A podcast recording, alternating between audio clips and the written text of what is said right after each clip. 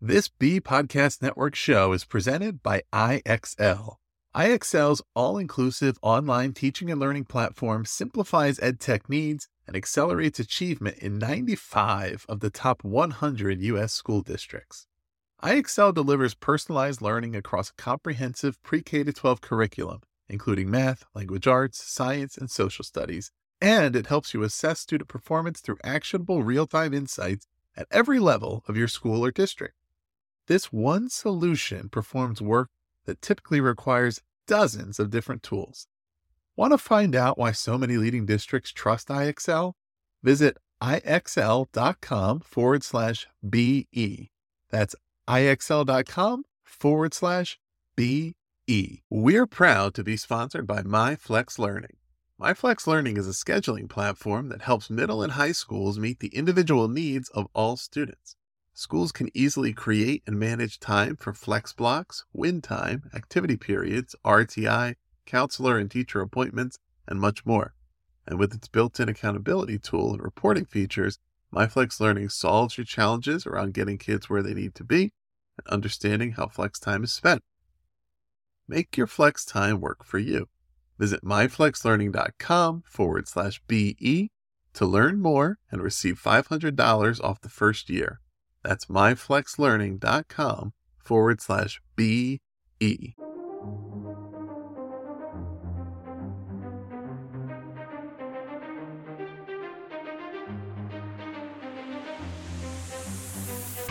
People are expecting.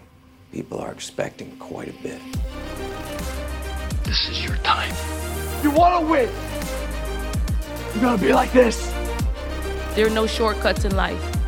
You'll get better because you make each other better. The inches we need are everywhere around us. I know plenty of people that are capable. I know fewer people that are willing. You have to believe it to do it. Now, what are you going to do?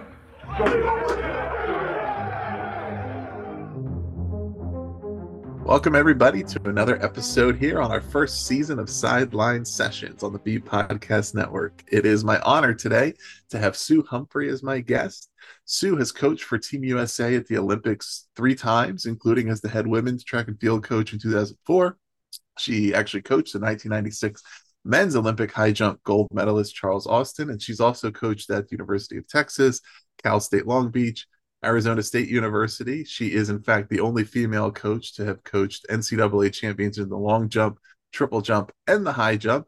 She's also author of a recently published book called I Want to Run, which we'll talk about a bit today, and a lot more. She's done a lot more here. So we'll talk about that in our conversation. Sue, welcome to the show. Great. Hi. Thank you so much for having me. Um, great. Yeah, thanks for being here. And, you know, I think even how you initially got into coaching is a great place to start and uh, something i'm sure that a lot of our listeners you know may relate to. We may even have some student athletes listening who might be thinking about this but i know it was you know all the way back in high school right um, that you initially got interested in. You know how did you learn about coaching? What was that process like? And how did you kind of start to get involved in that way? Well i definitely put the learn by doing concept together um, and implemented it because back when I was in high school, we didn't have interscholastic sports for girls or women, or, you know, this was all before Title IX. And so any activities that the females wanted to do were pretty much through the AAU, Amateur Athletic Union, or through Parks and Recreation and like play day type of things. In other words, nothing real structured interscholastic at the high school level. And so one of my friends, my freshman year, uh, she was older and she had been running and actually was one of the top sprinters in the nation. And when I when we became friends, uh, she said, "Do you want to come to practice with me?" And she was having to train at the local junior college with the men's team because, as I said, there were no women opportunities uh, for her. And so I said, "Sure, you know, let me see what it's like." Well, that's where the bug bit. And uh, we started going to the junior college after school and training with the men's team. I was more of a manager type of individual because I figured out very quickly I was not going to excel athletically, but I was very intrigued with coaching and teaching and and the sport. And so that's where I say I got hooked on it and uh, then led to coaching a youth team, girls team there in Phoenix, Arizona with the AAU, and it kind of blossomed from there. Excellent. And you, you know, you referenced, you know, in your high school days there, right, the lack of opportunities that were typically available for female athletes. And, you know, I mentioned in my intro that you had been coach at Arizona State. And in fact, you started that program right after Title IX was passed back in the 70s. Tell us about that. How did how did they approach you or how did you get involved in kind of getting their program started there? Well, my paid job, let's say, was teaching uh, middle school in Scottsdale, Arizona, which is about 15, 20 minutes away from ASU. And so in the early 70s, when Title IX was accepted, all of a sudden, you know, the colleges were scrambling because now they had to, by law, put into effect a program. And apparently, the athletic director had been asking around and talking around. And one of my parents of one of my athletes that I worked with basically, I guess, suggested he contact me. So that was a blessing. And uh, AD, you know, interviewed me and so forth. And I guess because I was um, able to come over for a $4,000 stipend at the time, uh, you know, I came over after school. My principal was very cooperative because I had to clear everything with him, you know, to leave right after school was over and drove over to ASU and definitely started the program. I mean, our uniforms were homemade from one of the girls' grandmothers. Uh, we had very little, if any, equipment, you know, just basically what the PE department had put together. And so uh, it was definitely from the ground up as to putting the things together. And now it's one of, you know, one of the top programs nationally. So I'm very proud of it, obviously. And I believe, uh, I believe next year will be the 50th anniversary of Title IX. Um, so, but is everything solved and everything's equal now, or are there still challenges in women's sports? Well, no, it's not solved. It's better than it was, but uh, you know there are definitely challenges along the way. the The number of females in the coaching profession is still down. It's not mm. not as equitable as we'd like it to be. Some of the programs now, the one thing that is pretty advantageous to us is the Title IX provides an equal number of opportunities for the women as the men. And the schools that have football take up like 85 scholarships. And so as a result, the women's side get more scholarships. And this has led to a, a somewhat unequal balancing in my mind, but the women get 18 full ride scholarships and the men only get 12 and a half. So, right now, from a scholarship point of view, the women are ahead of the men. But, uh, you know, when you look into other activities, as far as, like I say, what programs are fully funded or fully uh, scholarshiped, you know, those are limits. Uh, unfortunately, because of Title IX and football, like I say, the football numbers are what skew it for the men. And so uh, we've been on a situation where some of the men's programs have been eliminated or cut right. down because of the football numbers. And I'm not saying get rid of football, but I'm not sure why they need 85 full ride scholarships either. So, you know, that's still an ongoing issue uh, with the athletic directors and the powers at the NC2A. Yeah, there's has been uh, in recent years, I mean, a lot of stories uh, about colleges and universities cutting um, the quote unquote non revenue generating men's sports and then um, kind of, I think, attempting to point blame at, at Title IX as a cause for that, right? Saying, well, yes. we can't fund these. And um, which is is unfair, of course, to female athletes who deserve the opportunities afforded by Title IX, and also unfair to the male athletes who um, participate in all of those sports. And now, you know, those opportunities have they're there's not as numerous as they once were. Exactly. You know, I mean, the amount of money that's put into football, and I realize it's keep up with the Joneses on some of these programs, but one of the uh, schools that cut the men's program but then reinstated it had just spent like four million dollars or something on a, a uh, building for the athletes to train in or to rest in or something, you know. And we were like, okay, you say you don't have money, and yet you can just build this four million dollar building for the football team. So again, I, I think it's, you know, definitely the tail is wagging the dog. And, you know, I realize again, like you say, it's the revenue uh, generating sports, but I think it's definitely gotten out of hand uh, just because the, everybody's trying to be one better than the opponent. Yeah. And, and you also touched on this part briefly, but uh, about female coaches. There's, but I think there's probably a little more to that as far as what, what's kind of the state of of opportunity right now for female coaches? What are some of the challenges that still exist, even as women's sports have have increased in in number and opportunity there? Um, it's still not always you know equitably distributed as far as where those coaching jobs go. Again, part of this whole transition to including women over the last 50 years uh, when we first started, there were two separate groups, the AIAW and the NC2A. And then the NC2A, I guess, bought out or collapsed the IAW so that the women were now included in the men's same governing body. Well, as part of that transition, then a lot of the track and field teams were combined and their staffs were combined. So instead of having a men's team and a women's team like you do, let's say in basketball, they were combined to just a track team, a cross country team. And so the staffs were then combined so that you would have, let's say, six coaches for the program instead of three and three.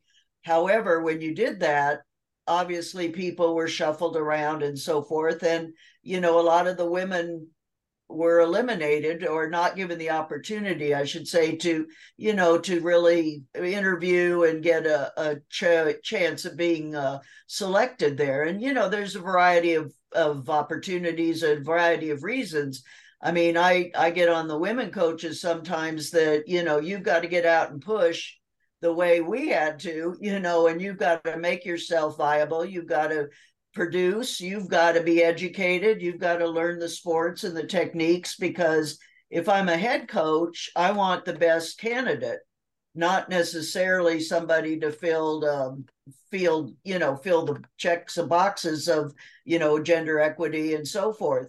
But I think it's it's part of the women's responsibility to make themselves into that situation also.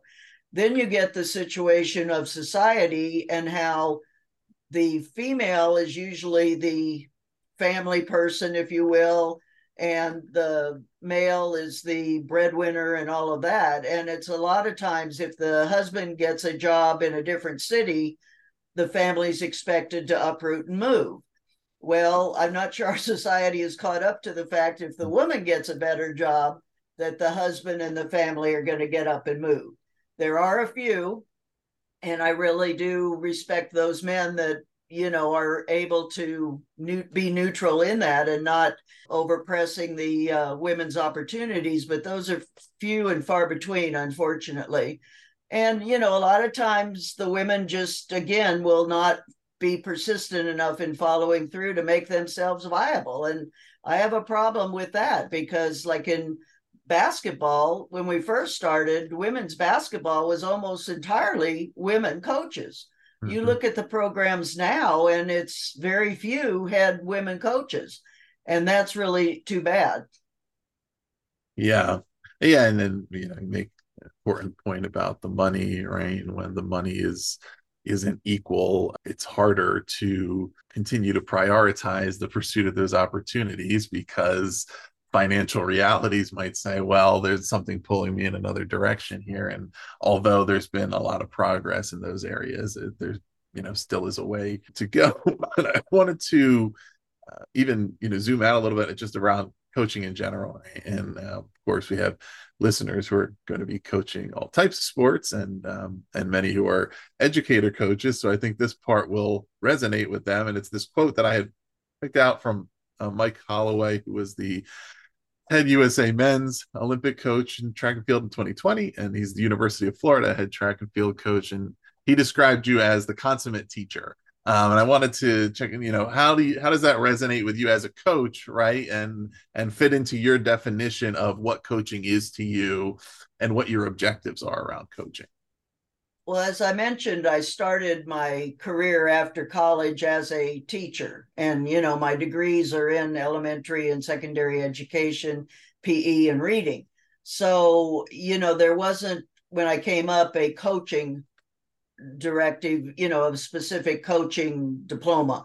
And I think that's again where, to me, we are teachers. We are the way we can evaluate our progress is how well our uh, students that we're working with, whether it be in a classroom or in the track and field area or wherever, how well they're improving, how well they learn. Uh, you know, I don't always measure how many All Americans a coach has. I'm looking at more with the uh, where that athlete was when they first came to you in the program, and then where they are each year, what their progress is.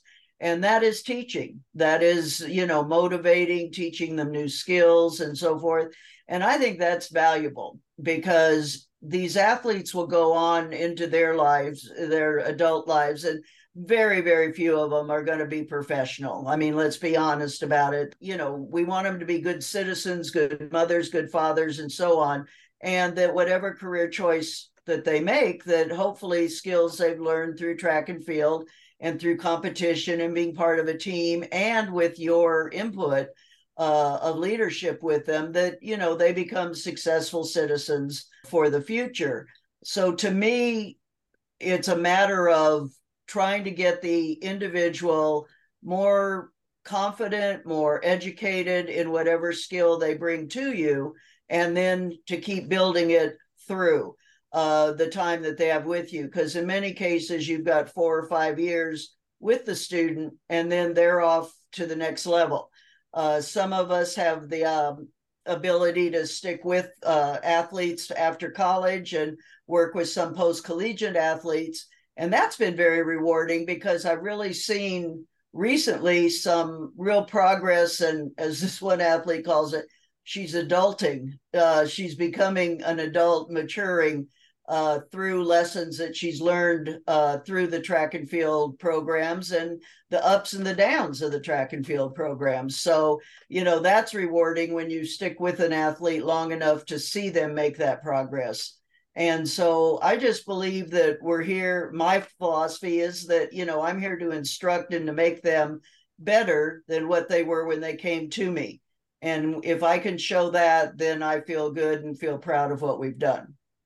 And is that, you know, does that kind of reflect also the conversations that you're having with maybe a young athlete and their parents when they're getting started and telling them, okay, here's what to expect from coaching and here's how to get the most out of this. You know, here's the mindset you want to bring to this. Here's the attitude. Here's the effort and those things to to have them right prepare themselves to understand what your approach is going to be and and of course how much of it is reliant on them what they bring to the process and um, and how they can gain the most from your support definitely because you know in today's world at least in the us youth sports is very prevalent all over the place mm-hmm. i mean mm-hmm. you whether it be youth football or soccer or basketball or track or field or whatever uh, you know and a lot of time you get different types of parents and you've got to realize that these kids are they belong to the parents, not to you. So you've got to definitely be sure that you're including the parent as much as possible in the program and what you're doing with the uh, with the student and what your expectations are and so forth. Because in many cases when you're dealing with younger kids the parent has to get them to practice. The parent has to be sure they're picked up from practice uh, has to provide expenses in some cases you know, some of these AAU volleyball and basketball programs, my goodness, you know, there's several thousand dollars for just a summer. I mean, track is a cheap sport compared to some of these club sports. It's mm-hmm. amazing. Mm-hmm. Uh, the other thing that I found though is that you really have to keep with the parents because some of them will try to, let's say they're frustrated athletes that never achieved what they wanted to when they were competing. And so then they put that expectation on their child, you know, be better than mom, better than dad, and just really pushing them to either get a scholarship or to be national champion or whatever. And it's a lot of ha- her burden for these kids. You know, when you see 10, 11, 12 year olds really being verbally harassed, I would say sometimes by their parents or by the coaches. I mean, it's not just the parents that are involved. I mean, some of these coaches, unfortunately, are reliving their dreams through these youngsters. And and I really do have a problem with that because again, we're trying to develop the human. We're not trying to just develop the fastest sprinter around. Yeah, I think you touched on an important point there at the end, which is true at, at every level, but certainly at these youth levels where there are coaches who have a hard time not making it about them and you know believing too much that credit for the outcomes is all a reflection of them and you know maybe also leads to incompatible expectations at the beginning and well mm-hmm.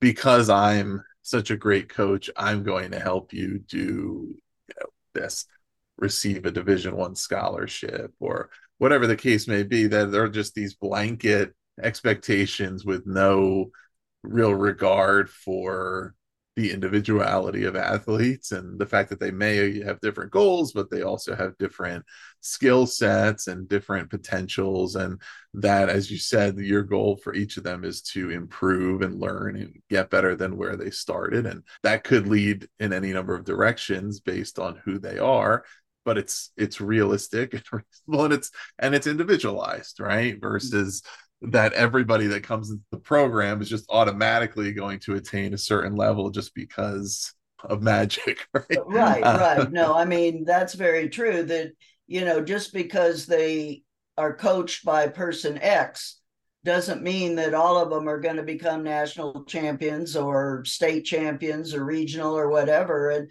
like I say, it's it's more, been more of a push lately in the last, let's say, 10, 15 years than what I saw initially.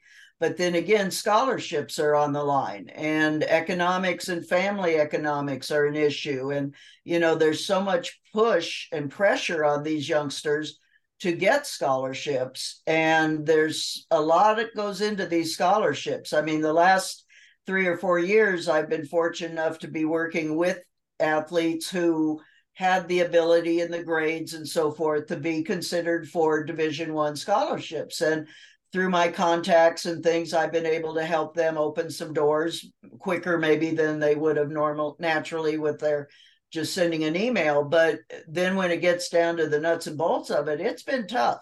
It's been very tough because with the different rules they have with you know, when COVID came in and the college athletes got extra seasons because of the COVID years, uh, the influx of foreign athletes, especially in track and field, it's been it's been very overwhelming that if I was a high school male athlete right now, it's very difficult to get a full ride scholarship in track and field. And it shouldn't be that way for our USA students, you know, to be fighting this hassle, but it is because the COVID years. And so older athletes are staying in the sport a year or two longer. And as I mentioned, the influx of foreigners. We're, you know, we're training most of the world in the NC2A. You look there and some events, you can't find a US born athlete in the finals. And and I find that very unfortunate. Do you so you work with a lot of now, you know, younger athletes, youth, high school, you know, and even younger athletes for whom it's their initial introduction to track and field and different track events, and there's so many of them.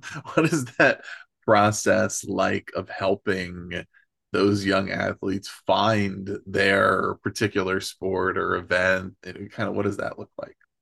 Well, usually when you start a season or or get contact with a youngster, you want them to try a lot of different events. And like you mentioned, there are plenty. There are 19 different events. So you can be a runner, a jumper, a thrower, a sprinter, you know, and And so I think a lot of coaches and hopefully a lot of coaches will have their their students go through and try all the different events and see what what clicks, you know, what they have a natural talent for or what they have potential talent for. Uh, some athletes, you'll see that they come in and they're right away, they already have decided they're going to be a jumper or a thrower. I'm going to be the fastest female in the world type of thing, you know, and yet they can't break 15 seconds for 100, which even for an age group girl is not going to do it. And so you try to then guide them to trying other events or other areas because, again, you want them to be successful. And so if they say, "Well, I want to be in this event," and you're like, "Yeah, but you're not not achieving much," uh, and they start seeing their friends and other people getting, you know, rewards and honors and getting uh, to travel out of state and things like that, usually they'll come around that oh, okay, let me try this. And I think if a club has that philosophy that we cross train, in other words, you train all the different events initially and just kind of see where the athlete rises, that that's the best philosophy. And your book kind of fits into this too. So the book for listeners is called "I Want to Run: uh, The Olympic Developmental Training and Nutritional Guide for Young and Teen Track Runners Ages 10 to 18." So how does that kind of fit into your work with with younger athletes and, and what inspired you to put it into book form? Well mainly i wanted to focus for a young or beginning coach or a student athlete who's coming out wanting to coach and giving them a, a guide an easy to read guide for all the different track events track events hurdles relays and so forth and so each event is uh, discussed, sample workouts are there, techniques are there. Uh, I do uh, continue on to what I call the off the track activities, which are the nutrition, sleeping, academics, because without the academics, it really doesn't matter how fast you are. It's a guide for them and or for parents of youngsters who want to become athletes or student athletes even the students can read it. I mean it's at that level where it's it's an informative read to learn about the events. I think too many times we don't we go into things and we don't really learn about what we're doing. We just do what we're told. And i find that problematic. So this i wanted to give a good cross over of all the different track events there a particular way that you would recommend for say coaches to read and then use the book versus maybe parents um, versus partic- you know potentially the students themselves and just kind of the way they might want to to absorb it and then uh, take action on or or support you know their student athlete depending on their role in working through this developmental program Yes, I think, you know, is to let's say you're getting ready to start the season or start a club or do cross country, whatever it might be. And if you are new to it, uh, reading the different chapters that are on the events that you're going to be working on, or again, read through the whole thing to get the cross how some events are very similar, some events are very different and it gives you again sample workouts so that if you have no idea what you're doing and a lot of times high school coaches will be kind of put in that situation where all of a sudden their athletic director says oh well we need this jump coach this season you're it. And so this way that person can pick it up find the section relating to the events that he or she's doing and quickly do a read and be able to go to practice that day the next day and and have you know look like they know what they're doing and then of course keep studying up with that because i do firmly believe in coaches education as far as learning the sports and and being being somebody who is a reference for your athletes. In other words, don't go in and just try to wing it or BS your way through. Have some pride and some knowledge of what you're doing. I also do talk about for the parents because many times, especially in summer track and field and club coaching, a lot of the parents are the coaches. And so if they have experience only from back when they were in high school or college or have no experience, this again will be that same quick study for them to get ready.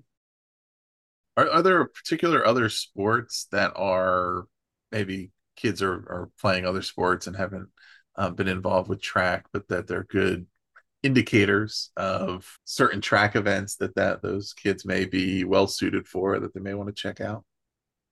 Definitely. I mean, that's where, again, you know, as you see the soccer players, depending on the position they play, a lot of them, if they're up in the front, get nonstop running, you know, for 45 minutes or whatever mm-hmm. the halves are. And, uh, you know, so those can be looked at as far as your running talents. Uh, basketball, volleyball, those are your jumpers mm-hmm. and uh, potentially throwers so yes the crossover i think you know in the us especially we've gotten so specialized so young that uh, it's created a generation of really talented youth but then it's still too early to tell if they carry on to college age and post college olympic level athletes because they've specialized so young I think being again a crossover so that you're doing a little of everything and just kind of see where your talents are, that there is definitely across again the volleyball, basketball there is, but it's because that's such a team sport. The club system is so intense right now in the US. Sometimes we lose our top jumpers to volleyball and uh, basketball. And so I kind of have to fight with them on that to say, well, you can high jump and long jump and triple jump too, you know. Gymnastics, once they've outgrown gymnastics, they become very good pole vaulters. So um, you know, there there's a way to kind of recruit some of them. Some of the softball players are good javelin throwers. So we definitely have kind of a eye out for the other sport talent identification. Excellent. Yeah, I mean, I've often watched something like pole vault and thought, how do you get started in that? Right? How, how, do you? it's, that, it's a, a big you know. thing, I tell you. They they have a big following, and uh, the boys and the girls. But yeah, you you've got to have upper body strength, obviously, mm-hmm. and not be afraid. You've got to be a little bit daring and wild and crazy to to do that one initially.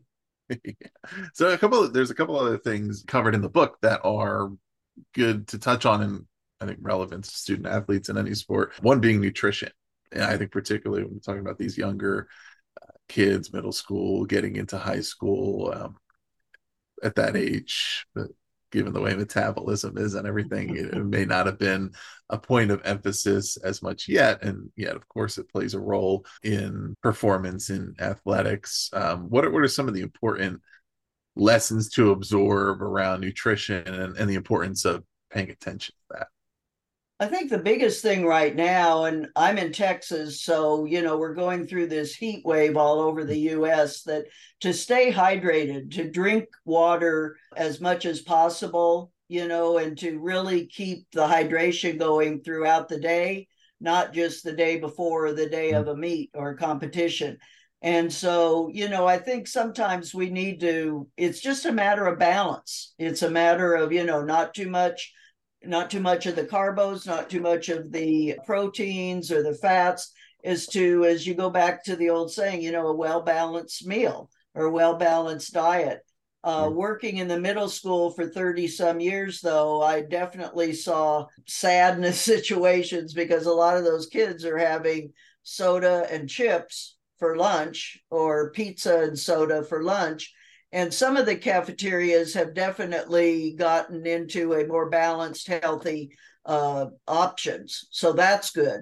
But uh, again, the kids have to choose it, you know. And if you go through the cafeteria line and you buy just the chips that are on the counter there, the cookies, and you don't buy the regular lunch, it's kind of counterproductive. Sometimes the kids will they'll bring like a granola bar or something like that to have before practice because if you don't eat and you don't eat breakfast and then you don't eat lunch and you go out and try to do a workout, especially in the mm-hmm. heat, you're going to get probably sick and not feel real good. And then, of course, that diminishes your love for the sport when you feel like you're going to get sick all the time. You don't want to be right. doing that. I think parents have a big responsibility. And yet, in today's society, a lot of these kids go home to an empty house or you know they they don't go shopping the parents do the shopping. And so when you look in the pantry what's there? You know if it's just sugar pops and junk food then that's all you've got. So again i think it's a family decision on being healthy and having fruits and fresh vegetables as much as possible and, and just using some good common sense. It's not magic or anything like that. One thing that we do recommend though is after practice to get some type of protein back in your body within that first hour. And that can be some of these uh, protein shakes. It could be a peanut butter, half a peanut butter sandwich, something like that. Right. So that you're replenishing the body uh, fluids and getting the muscles repaired and things like that from the workout. So that would be something that's maybe a little different than when the parents came up through their athletic career. And of course, I mean, you you know, been a coach at all kinds of levels. Of course, when you're working with the Olympic staff, they're they're going to have maybe a high level of knowledge about this. But many coaches in kind of youth sports, I mean, how I mean, most people, I would say, um, have limits to their knowledge about nutrition. And of course, a lot of what we know about nutrition is often changing, but yet there are certain things that have held consistent over time and, and that we do understand. But you know, do the the coaches of these sports often have a great knowledge about the types of nutritional guidance they could be giving or you know perhaps even their their influence over what's made available through their programs and program budgets because while right as you, you know schools are attempting different things around the types of balanced options they can provide and parents are doing the best they can do there's there's knowledge gaps and there's also economic factors. There's a you know variety of reasons why there's inequitable uh, you know access to healthy meals. But a big one that just comes up and again and this is of course why you wrote about it is that a lot of people just don't know or understand what that looks like and and how simple it can be. Like you said a half a peanut butter sandwich things like that that aren't it's not complicated necessarily but it's understanding what are good sources of protein how do proteins and carbohydrates interact with one another right to form right. energy in the body hydration right and what hydration really looks like? How much do we need to be hydrated? And what is you know hydration? Is it just water? Is it electrolytes or all these kind of mm-hmm. things that again doesn't need to be complicated but it's something that you know even even the adults who are running these sports programs uh, may not always be super tuned into Right. I think the biggest thing is what you hit on is just the lack of education. And that's where uh, I really support coaches that go out and, and keep their education going and learning things, not just learning how to make the kids run fast, but learning all these off the track activities too. That, you know, the size of portions is important as far as protein that when you have a chicken breast it only needs to be the size of your palm it doesn't need to be some humongous piece of meat. Having something green on your plate, whether it be the vegetable or the salad.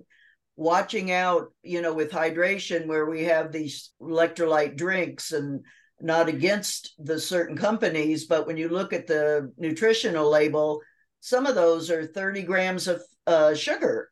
They're just heavy sugar. And so some athletes can tense, uh, taste that and so we dilute it, that the value of the drink is not really negated, but the sugar content is somewhat uh, neutralized.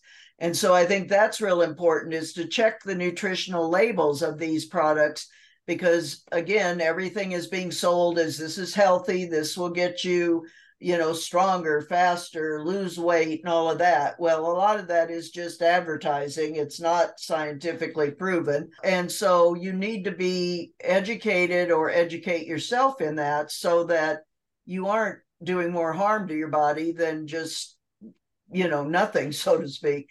I think, again, it's it's important for the coach to explain this or to bring somebody in to have like a parent meeting, a club meeting with the kids and the parents, because we go back to it. If the child is in middle school or high school, the parents are pivotal in this. as to what's available in the house. I mean, the kids just can't get up and drive to the store if they're, you know, 14, 13 years old. Even when some of our uh, athletes go off to college, it's very interesting, you know, what are some of the uh, snacks and treats that they have in their room. And some of that's scary, you know, when you see that. So it's an education all the way around. And even at the Olympic level, I mean, you'd think that those athletes would know what's good or what's not good for their body. But sometimes you look at those and their plates of food that they bring out, you know, the cafeteria, and you're like, oh, goodness. So, uh, you know, you could be so much faster if you, you know, follow these rules. The U.S. Olympic Committee has a real good uh, site on their website if you just uh, Google USOC for the United States Olympic Committee and then Nutrition Guide, they've got some real good visuals uh, that show you what a good plate is for nutrition, for protein, for endurance uh, athletes or sprinters, and so forth. So we give that out to a lot of our athletes and coaches at different clinics or workshops that we have. So the nutrition, as you mentioned, is always it's kind of ongoing and changing at times, but uh, we try to keep everybody as up to date as possible and encourage them to also, because going in with a healthy body can make the difference of you know a few tenths of seconds or a few seconds and uh, how well they recover. You know, it's not just that performance, but how well they are putting things in their body or doing things to their body to help them recover so they're able to train better and then therefore compete better right yeah and, and understanding that these, these, things aren't budgetarily possible at every level and at every sport every place but sure. there's a reason why you know really high level ncaa programs and certainly professional sports teams right?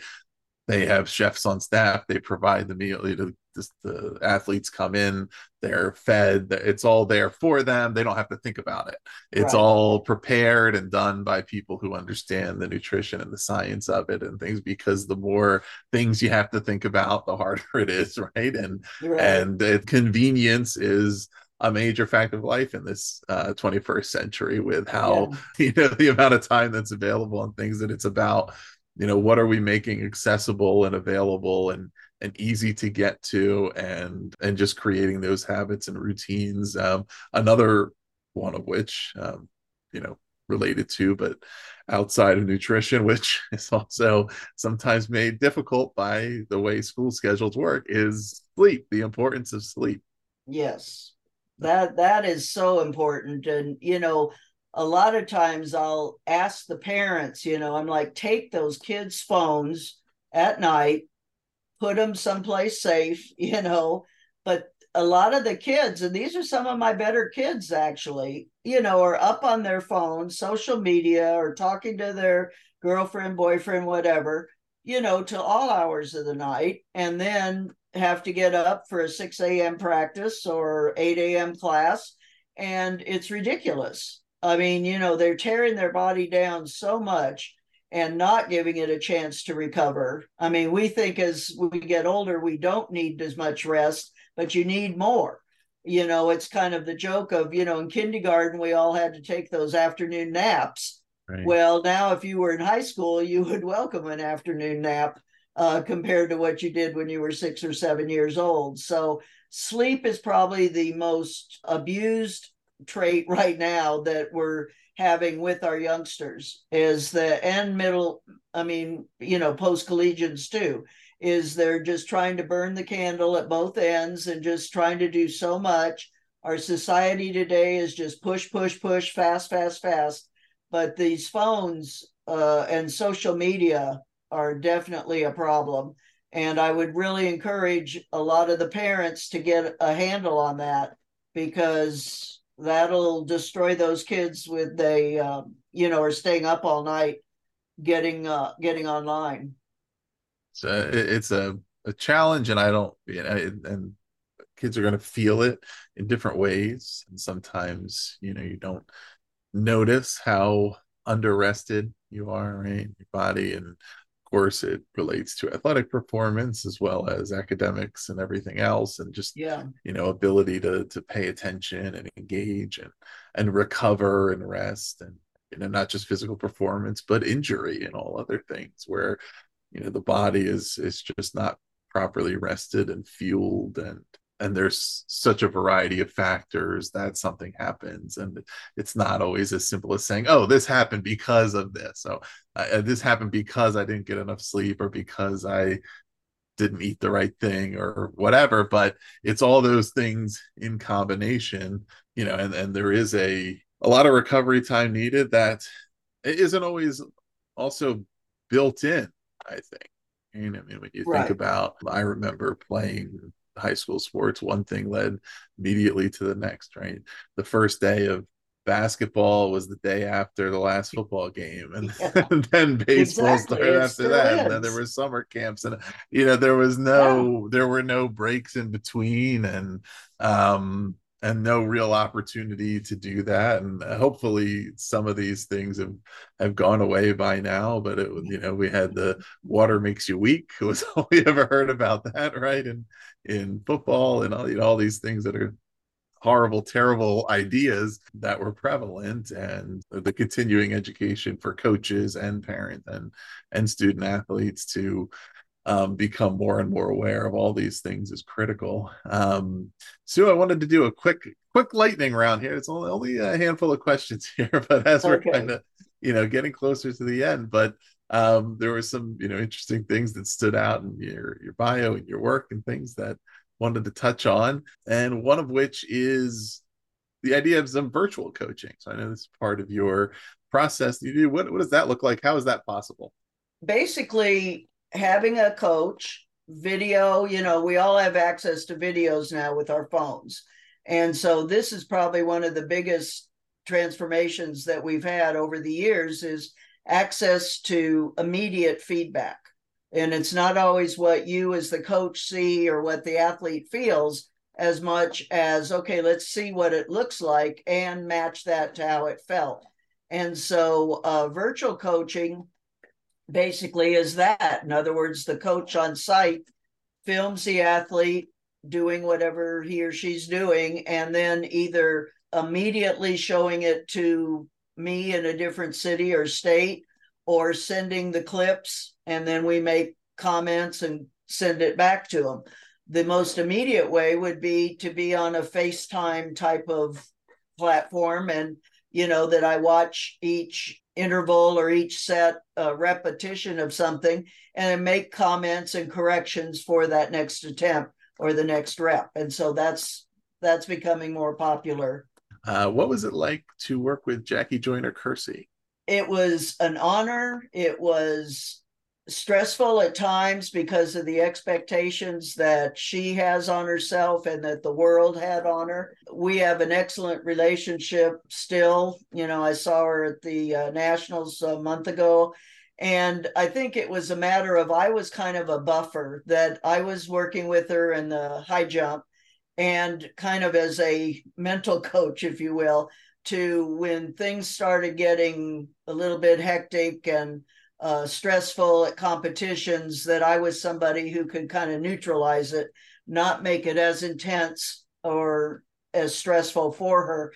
One thing that she told me at a meet one time is she said, It's so hard because everybody expects me to set a world record every time I'm out there. Mm-hmm. And, you know, and that's got to add up. You know, you look at our athletes today across the board, and we do kind of do that. You know, if an athlete wins, but their mark isn't quite as good as what they've done before, or they don't score as many points as they did before, you know, we're kind of like, oh, well, you must have had a bad day or a bad game. And it's like, no, I'm human, you know.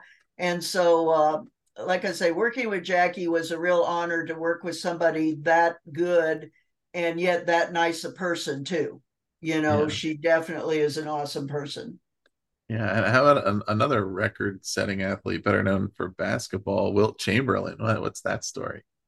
Wilt Chamberlain was really a good supporter for women's athletics, and he lived in Southern California. and we would go over there again i was in phoenix at the time and we would go over there to southern california for meets and so then in 1980 81 uh, one of the athletes i was working with got married and her husband got a job over there and so it was one of these where i had a um, midlife crisis at age 30 but i went too and so uh, wilt was the sponsor of our team and I have nothing but positive experiences with him. Uh, he helped fund my way to meets. He helped pay for my gas to go to practice. He was very supportive and encouraging. And, you know, there's all these different stories out there about Wilt and his lifestyle and so forth, but I have nothing but positive ones. I mean, he called me one New Year's Day at two in the morning. You know, and whenever you get a call at two in the morning, you kind of panic about what's happening. But he called just to talk about life and my future and my goals and my dreams and to give me advice on things. And I thought, you know, that that's a really neat situation and really it wasn't just track, you know, it, it was supportive. And I have nothing but good memories and good thoughts uh, with Wilt. Excellent. Yeah, and listeners, if you're interested more on that, there's actually uh, was a recently released three part documentary series on Showtime called Goliath about Wilt Chamberlain's life that um, talks a lot about this and and his support of women's sports and you know everything he did outside of basketball. Um, Sue, one last quick question here on the uh, rapid round is, what do you consider your greatest success? I would say helping young men and young women become better with themselves. In other words, whether it be academics or athletics or just feeling better about themselves, self image. Uh, you know, today so much is mental health and uh, self image and confidence moving forward. And I think sports helps that and it hurts that at times. And so if I can be there as a mentor, teacher, coach, whatever word you want to phrase, and help somebody grow up into you know everything they can be i'll i'll be happy excellent awesome. So as we close um, i know there's one more thing that you're involved in is the gold medal coaches summit. And i'm sure a lot of our listeners would be interested in hearing what that is and what it's about.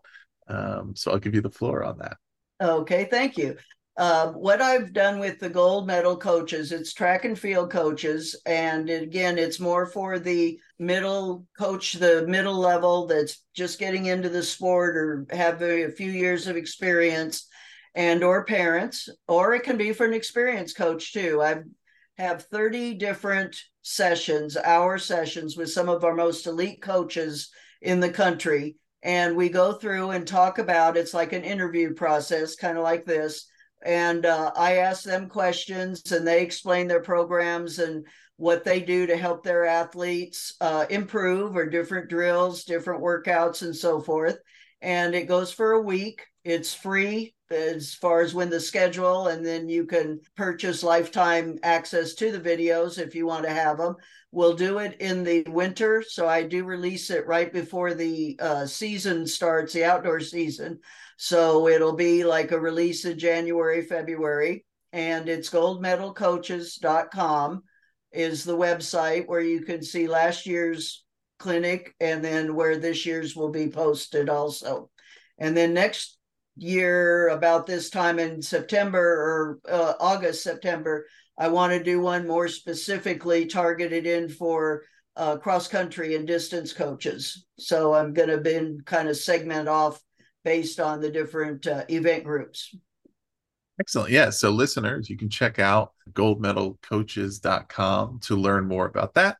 You can also check out SueHumphreyCoach.com to learn more about Sue's other coaching work. And we'll put the link to Amazon if you want to check out her book as well. So all of that is below, plus social media information and everything else. So feel free to follow up on any of that. Please do also subscribe to Sideline Sessions to hear the rest of our fall season. We're going to continue our conversations with coaches from across the sporting landscape, all levels, all sports a lot of different voices that you're going to want to hear from. And please do also visit bepodcast.network to learn about all of our shows. Um, Sue Humphrey, thanks so much for being with us here. Thank you. I appreciate it.